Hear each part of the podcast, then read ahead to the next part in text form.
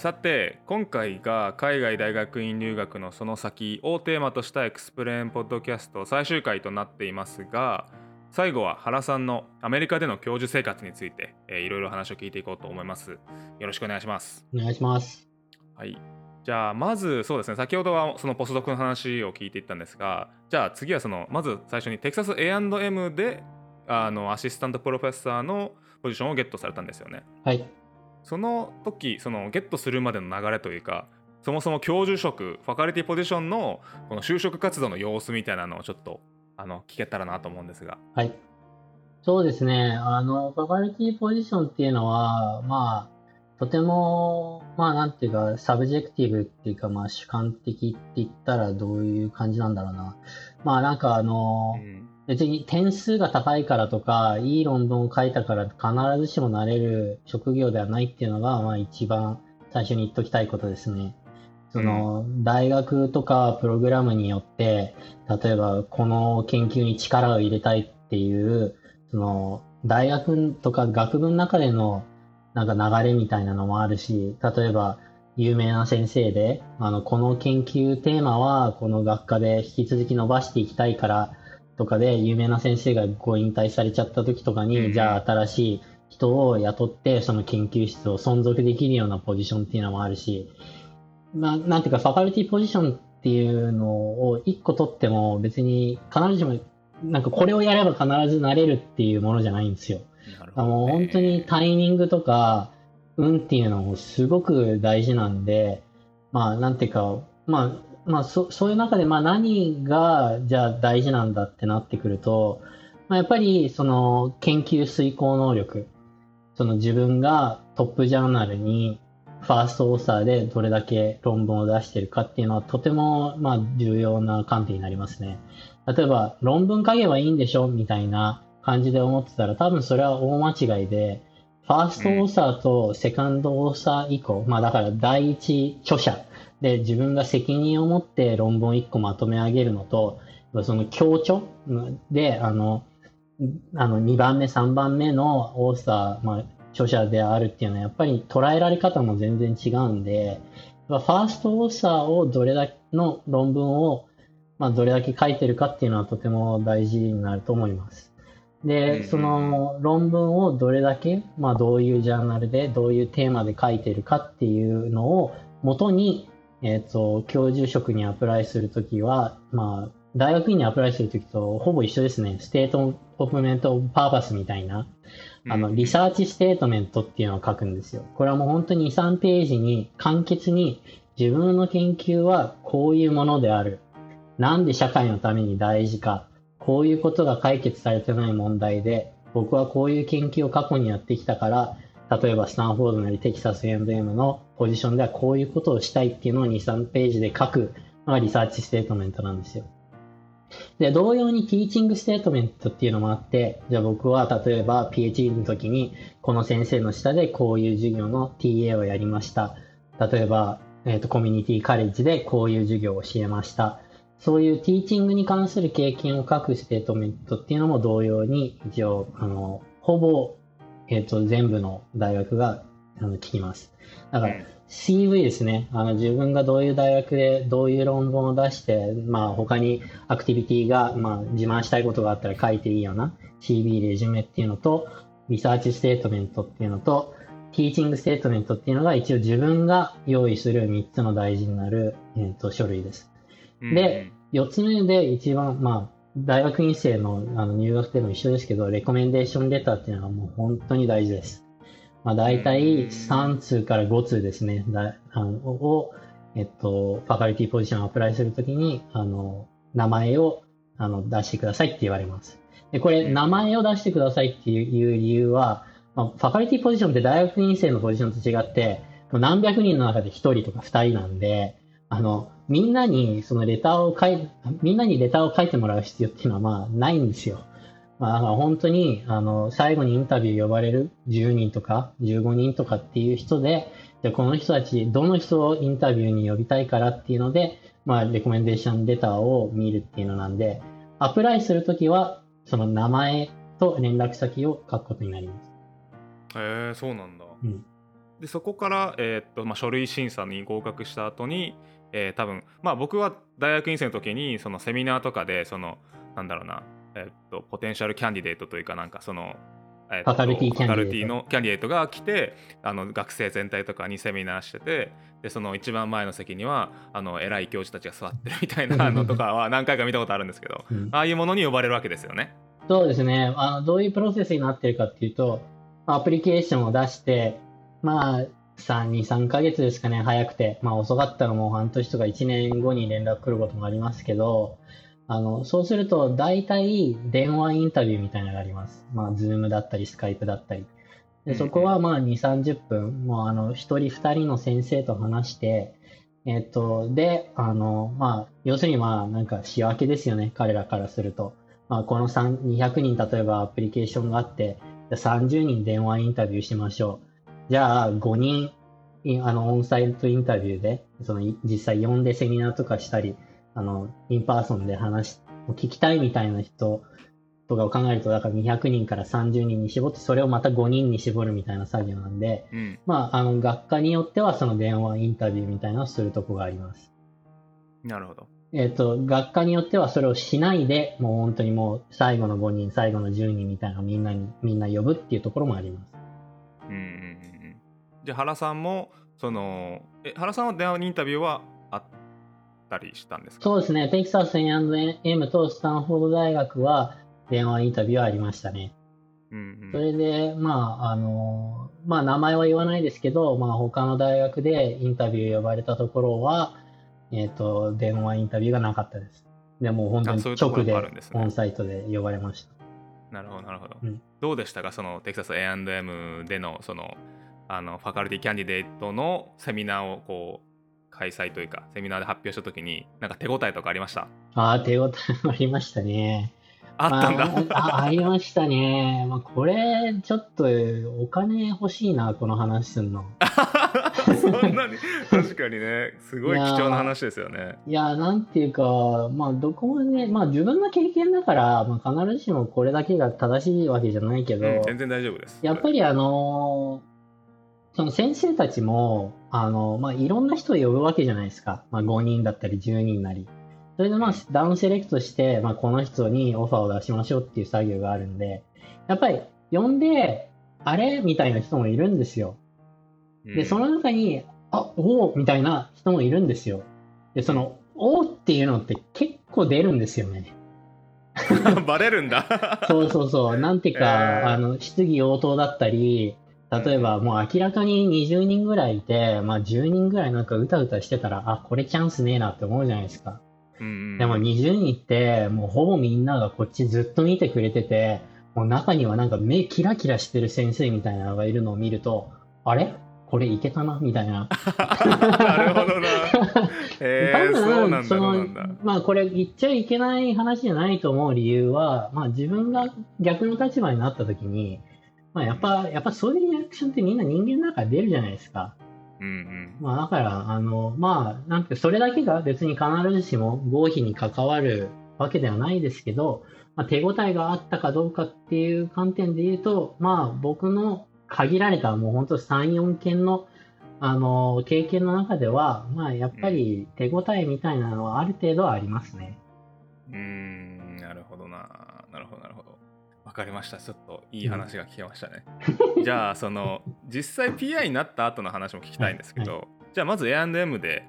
あの PI 生活とかやってたと思うんですが、なんかどうでした？初めてのアメリカでの教授生活ですけど。そうですね。最初の1年はもう本当に研究が自分でできなくて、新しい授業を教える。で、授業を教えるって言っても、本当にもう1日10時間ぐらいを例えば、まあ最低2週間？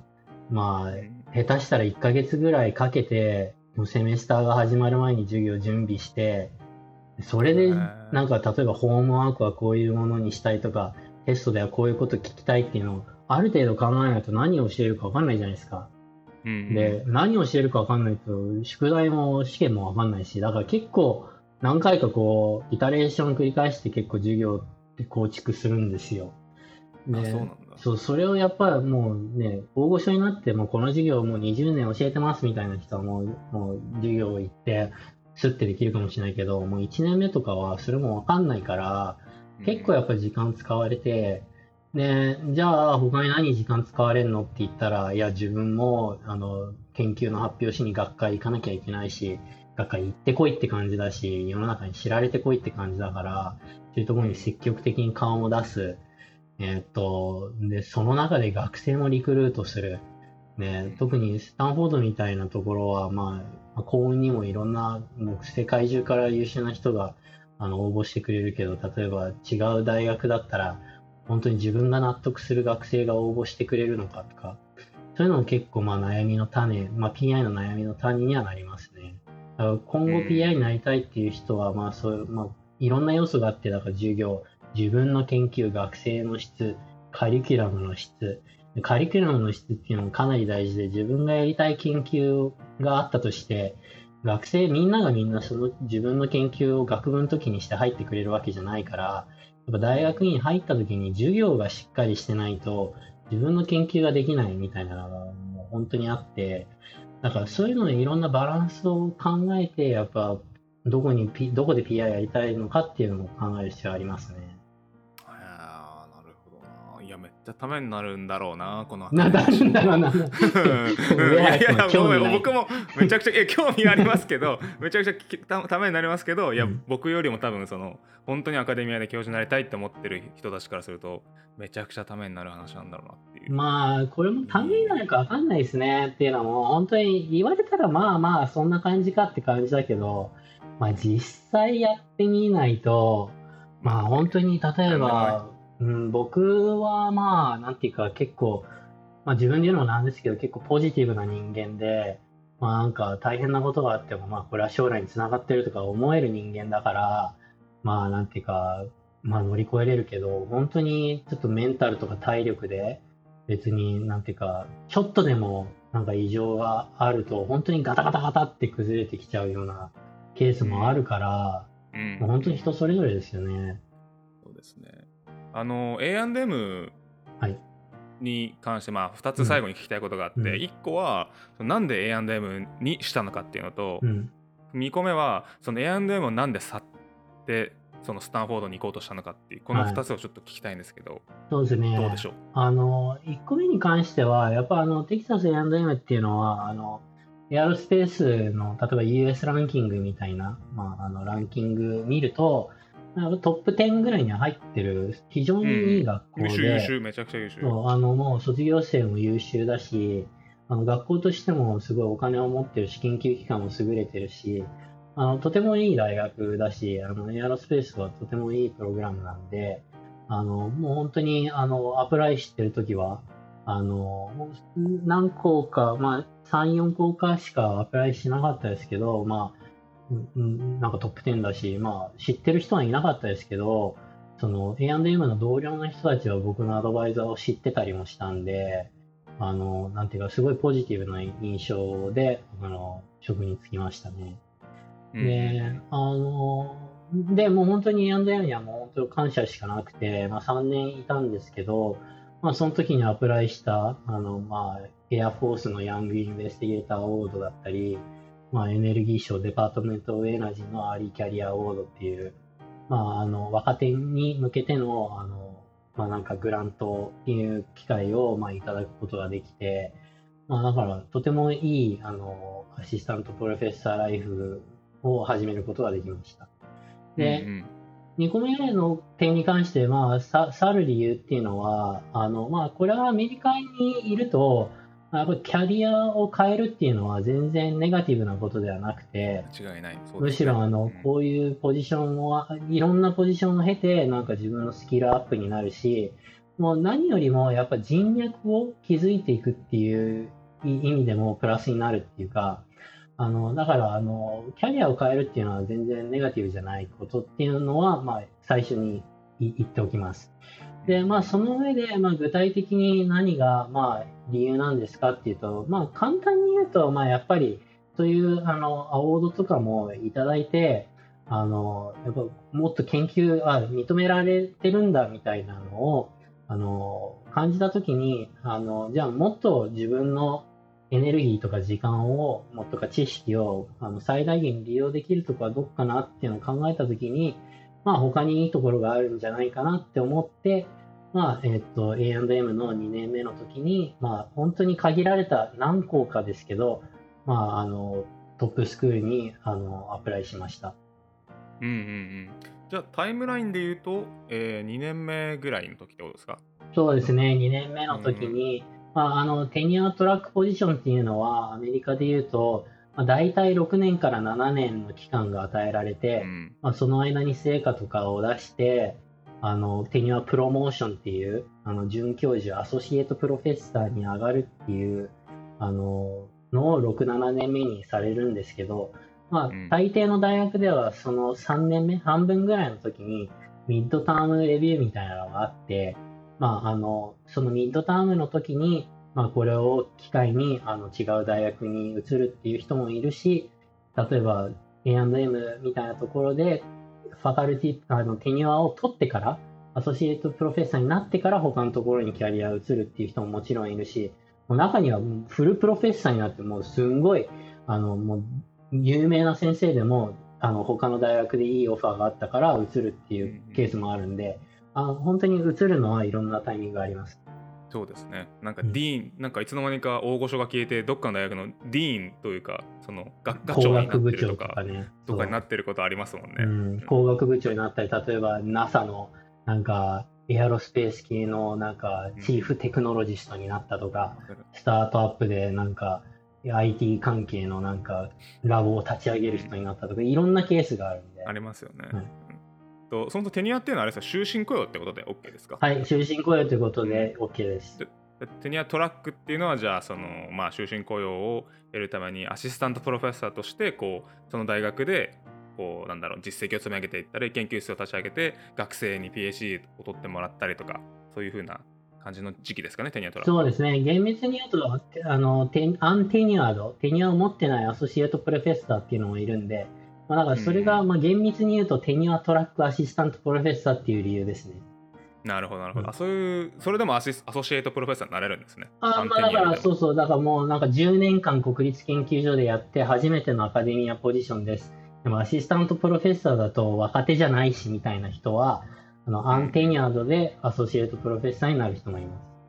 なるほど、なるほど、わかりました。じゃあ、えっと、じゃ転職のタイムラインがちょっと知りたいんですけども、はい、A&M から、まあ、2年目、2年目の半分ぐらいでちょっとそう、転職活動を始めたとおっしゃってましたが、うん、そもそも教授職の転職活動ってどういう感じなんですか？もう同じようにポジションが空いてたらそこに先ほど言ったなんかこう出願書類とかを出していくとかって感じなんですか？いやもうまさにその通りですね。まああの本当にラッキーだとあのもう本当にこの分野の人が欲しいとか君が欲しいみたいなヘッドハンティングっていうのはアカデミアの中でもあるんで、あの、それはもう本当特例ですけど、あの、向こうの大学から君アプライしてくれよみたいなケースもあります。一般的に言うと、まあ本当に公募がかかった瞬間に、もうみんながあのアプライするっていうのが、まあ一般的ですね。うんうん、で原さんの場合は、なんかどういったタイムラインでしたその、えー、スタンフォードからオファーが出るまで。あそうですね。A&M の、えっ、ー、と、2年目の秋ぐらい、まあ2年目じゃないか、2年目の終わりだから3年目始まる時の、まあ、夏ぐらいに、あの、は書き始めて、で、まあ11月、12月、1月ぐらいに応募終わって、えっ、ー、と、まあ、えっ、ー、と、4月、5月ぐらいにインタビュー読んでもらって、まあ夏前ぐらいにオファーをもらったっていう感じのタイムライン。なるほど、なるほど。じゃあそこから、えー、まあテキサスのカレッジステーションだったかな、はい、からあのスタンフォードのあるカリフォルニアまで、はい、えー、引っ越ししたっていう感じですか、ね、そうですね。僕の場合で言うとあのプチ自慢ですけどアメリカを、うん、あのダイヤモンドで横断したことがあるんでミシガンから西海岸にインターンしに行ってそれも車で運転してでミシガンからプリンストンも車で行ってプリンストンからテキサスの車で行って、テキサスからカリフォルニアの車で行きました。すごいな。すべて妻のおかげです。あ、なるほど。一緒に運転してくれた。なるほど、なるほど。素晴らしいですね。えー、とじゃあスタンフォードでそのオファーゲットしてでそこから、まあ、PI 生活があの、えーアシスタントプロフェプロフェッサーか、はい生活が始まると思うんですが、はいなんかやっぱりこうなんでしょうね大きな違いというか特筆すべき点というか何かありますか？いや、そうっすね。やまあ、やっぱ大学にとかプログラムによって本当に、あの、大学院、学生として、大学院院生として入学されたい人にも伝えたいんですけど、もう本当に、もう場所とか人によって全然カラーとかカルチャーっていうのは違うんで、やっぱりそれはどこに行ったとしても、まあやっぱり数ヶ月から1年ぐらい、まあ、下手したら2、3年、まああの、慣れていくのに時間かかるかなとは思いますね。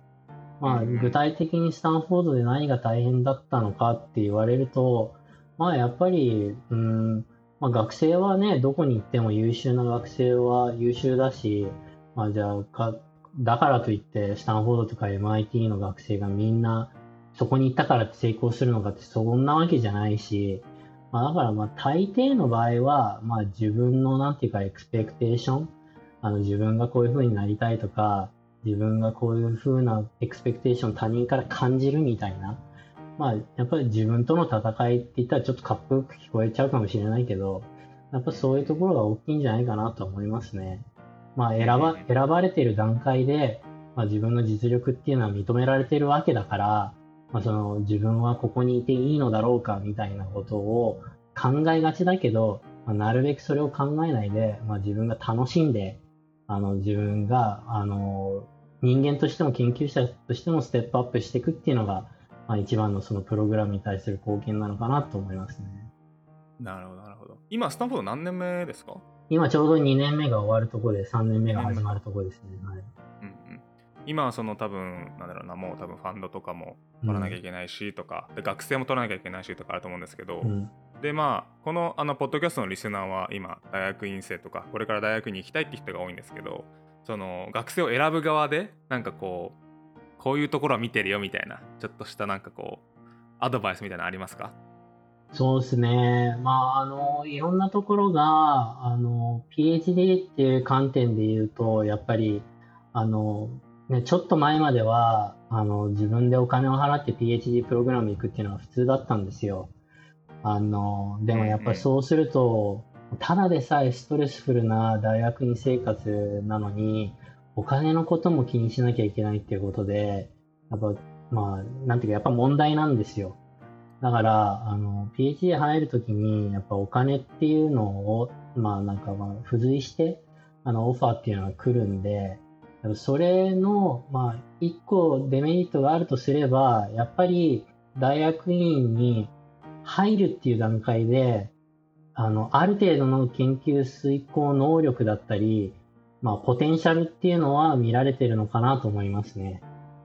うんあの、まあ、だから、なるべく本当に、えっと、日本から、あの、アメリカで PhD マスター取りたいっていう、あの、リスナーの方がいるとすれば、まあ、どの大学でもいいけど、まあ、あの、自分の大学にいい指導教官がいなかったら、インターンするところを見つけたり、例えば航空宇宙で言うと JAXA にポジションがないかとか調べたり、まあ、コネを全力で使って何かしら、なんか opportunity があるのかっていうのを探して、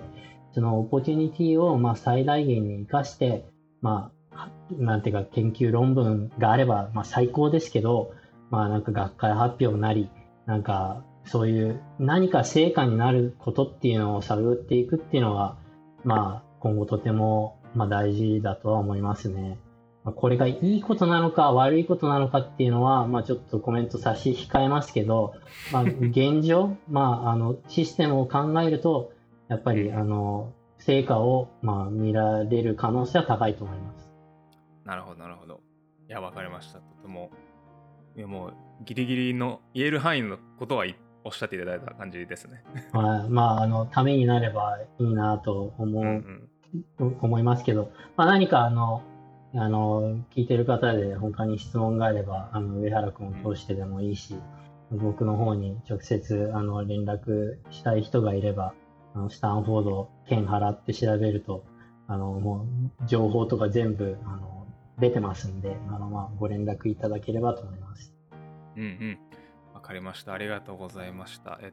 まあまだまだ話は尽きないところですがそろそろ終わりの時間が近づいてきました、えー、今回のエクスプレーンポッドキャストは現在スタンフォード大学航空宇宙工学科で教鞭をとっていらっしゃる原健太郎さんと、えー、海外大学院留学のその先についていろいろと話してきました、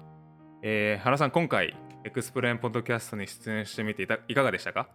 あありがとうございました。あの、とても、なんていうか、自分の辿ってきた道みたいなのは、あの、ま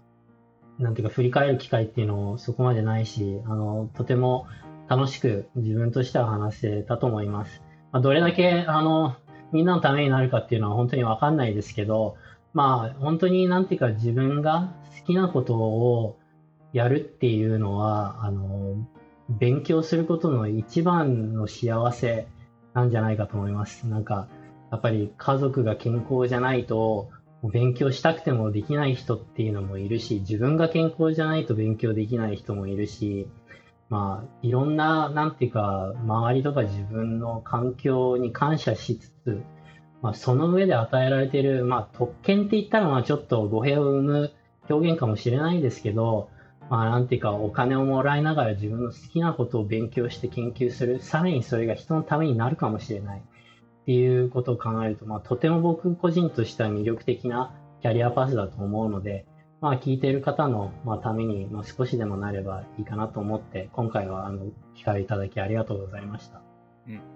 かりました。ありがとうございました。えー、まあ、ポッドキャストの他に XPLANE が運営している、まあ、参加者約1000人ほどの Slack コミュニティでは、大学院留学関連のイベントを開催したり情報発信もしています。海外大学院留学を検討中の方や現役海外大学院生とオンラインでつながりたい方はぜひ交流しましょ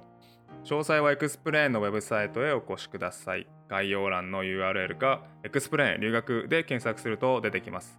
そしてリアクション、感想、リクエスト、こんな企画をやってほしいなどはお便りフォームでお待ちしております。詳細はフォトキャストの概要欄に載っておりますのでご確認ください。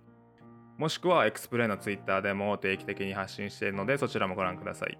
えー、では次のエピソードでお耳にかかりましょう。原さん長い間本当にありがとうございました。ありがとうございました。